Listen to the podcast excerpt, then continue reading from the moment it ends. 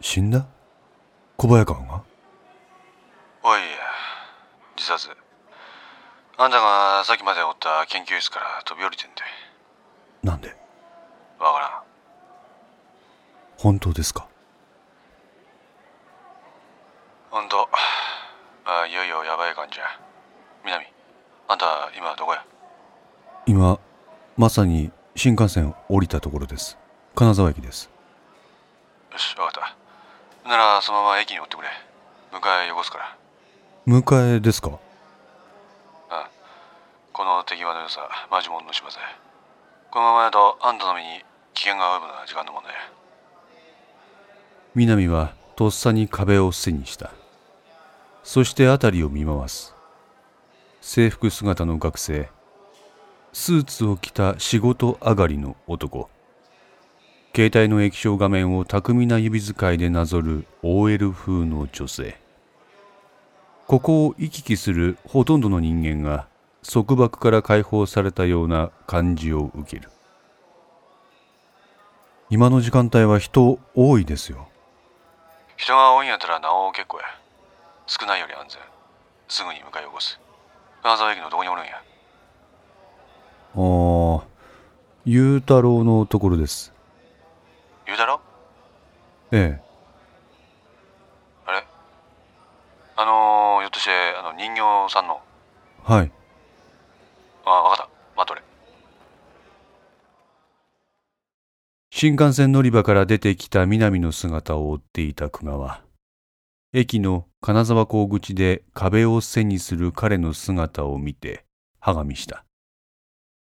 だよな。東京から金沢まで2時間半。それだけ時間があれば、携帯一つでチャンフリに一通りの状況を伝えることができる。要はその状況をここでどう挽回するかということだ。一旦外に出てしまった情報。事後に出元の蛇口を閉め得られる効果は少ない。一旦外に出た情報は一人歩きをする。そして人から人へ伝播。口止めはことが起こってからでは何の意味も持たない。ここで久我に求められるのは出元の情報の信憑性が疑わしいと受け手に思わせることだ。しかし光貞にはうまくいったが、南にもうまくいくのかこの力。こんな人混みの中であいつに近づいて、いざって時に変に騒がれたりすると、さすがにどうにもならんぞ。しばらく様子でも見るか壁を背にする南を見て久我は気がついた。電話を終えた彼はスマートフォンを触ってはいない。何かを観察するように周囲を見ている。うん、なるほど。誰かを待ってるのか？それにしても厳重な警戒ぶりだな。これなら怪しい奴が近づくのも難しい。プロの指南役がいるってのもうなずけるな。しかしこのまま放っておくとあいつは第三者と直接接触する。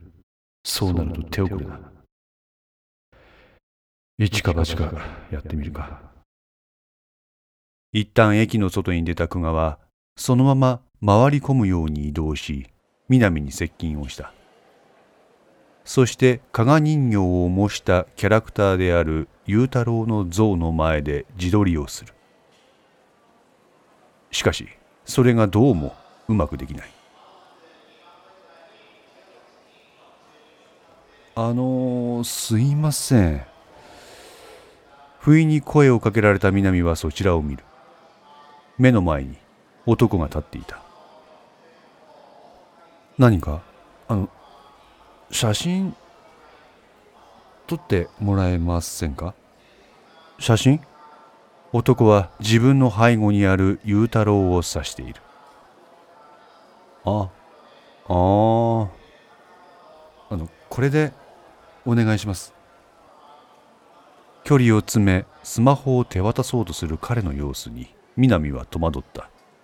瞬間、彼は目の前の男と目が合ってしまった。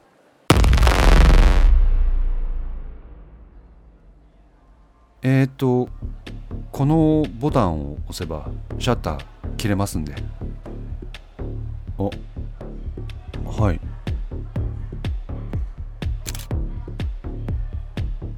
ありがとうございました。いいえ。今日手に入れた情報は全てデタラメだ。小早川は気が狂っていた。お前は疲れている。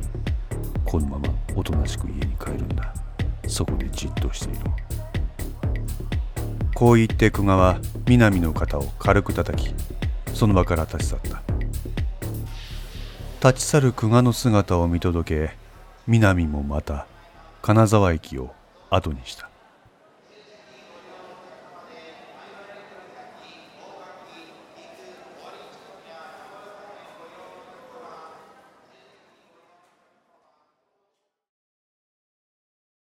おかしい。どうしました？デスク。いや、キャップと連絡つかないんだ。え、キャップって東京でしょ？今。うん。もう新幹線で金沢に着いてるはずなんだ。え、もう？うん。じゃあ私見てきましょうか？駅の方。見に行って何になるのさ。子供が迷子になったわけじゃないんだから。まあ、確かに。黒田の携帯が震える。え片倉さん。席を外した黒田はそれに出た。はい、黒田です。まずいことになった。南ですか？ああ。何がどうなってるんですか？あいつと連絡が取れないんですよ。うちの若いもんに駅まで迎えに行かせたんや。そしたらおらんがやって。なんで？黒田、心当たりあるか？いえ。実は、小早川が死んだ。え？で、南にも危険が及ぶ可能性があるから、うちの若いもんを迎えに行かせたんや。あ、でも、いなかった。ああ。すいません、誰かに連れ去られたとか？わからん。駅構内のカメラは今解析中。おい。待ってくれよ。なあ黒田。何でもいい。何か心当たりねえか？頭をかきむしって黒田は考えた。南の失踪を目の当たりにして気が動転しているのか。今日一日の彼の言動を追うも気が散ってしまう。待て待てキャップ。キャップはここで指揮を取れ石台は京子に行かせろ。え京子？うん。京子に行かせろ。あえー、でもあいつ特集抱えてるじゃないですか。しかも明日配信でしょ。うん。明日の配信から連チャンで3回ほど配信する予定さ。でもそれはそれあいつにも現場手伝ってもらおう。あいやこの件は自分がやりますなんでさ自分がやらないといけない気がするんです。何そのぼやっとした理由。いいから。俺がやりますよ。いやまさか。何また大学病院に行ったとか。あいやそれはない。石田には近づくなって俺は口酸っぱく言った。本人もそれは了承済みや。じゃあ。あ待て。キャッチャー折り返す。電話を切った黒田は休憩コーナーのソファーに力なく座った。なんだよ。だとしたら何が考えられるんだ？おいどうした？力なくうなだれる様子の黒田を見かけ心配になったのか通りがかった安井が声をかけた。あ安さん。なんだお前。随分としょぼくれて。今日の朝からの俺に対する失礼な言動少しは反省でもしたか？実は南が行方不明になりまして。ああそう。え？ん？え？今何て言った？南と連絡が取れなくなったんです。連絡が取れないって？メールも、SNS も、電話もダメです。電話も？あ、はい。おかげになった電話はって感じです。マジかよ。黒田はその言葉には答えずにうなだれた。待てよ黒田、考えすぎかもしれねえぞ。南あいつ取材中とかで取り込んでて連絡がつかないだけかもしれねえぞ。いや、ありえないんです。この状況で連絡がつかないことが。ありえない？はい。黒田の携帯が震えた。はい。拉致られたわけじゃない。南は自分でどこかに消えた。え？カメラの解析結果出た。あいつは西口の雄太郎のとこで迎えを待っとった。けど、何を思ったんかわからんけど、どっかに行ってしまった。なんで？わからん。あいつ自身身の危険を感じ取った。親から俺はとっとと金沢に帰るように言った。こっちからの迎えの件も了解済みやった。おうなんにこれや。よほど何か気になることが起こったか。自分の身に降りかかる危険をかなぐり捨てるほどの何かが？しかしだとするとその兆候みたいなものがカメラに映っててもおかしくないはずじゃないですか。うん。あ、待て。待てや、黒田。はい？俺今その映像見とるんやけど。あれ？なんか代わりに写真撮ってやっとる。写真を撮るああ。なんか観光客かなんか知らんけど、ゆうたろうとツーショットみたいな感じの写真撮ってやっとるな。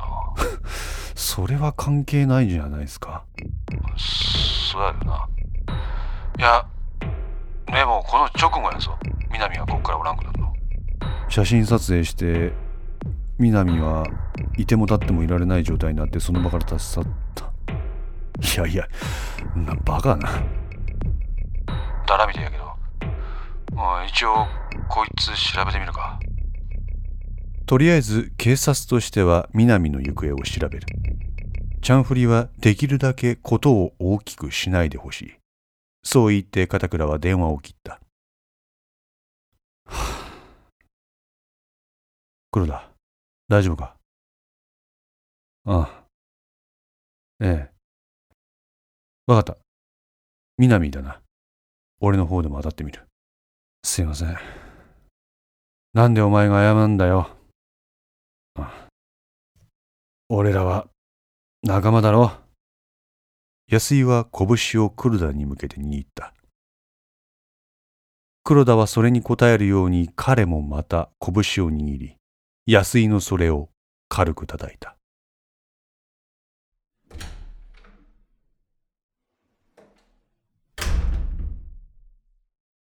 キャップきっと片倉さんが何とかしてくれる。頑張ってくれ。安井君が編集室で何をやってるのかどんな手段を使ってでもいい。すぐに突き止めろ。手段を選ばずですか。これ以上の詮索は無用。いいな。これは社長命令だ。すぐにとは具体的に。本日中。遠くにある安井の背中を見て黒田は自分にしか聞こえない程度の声でつぶやいた。俺は俺の仕事をすることにするよ。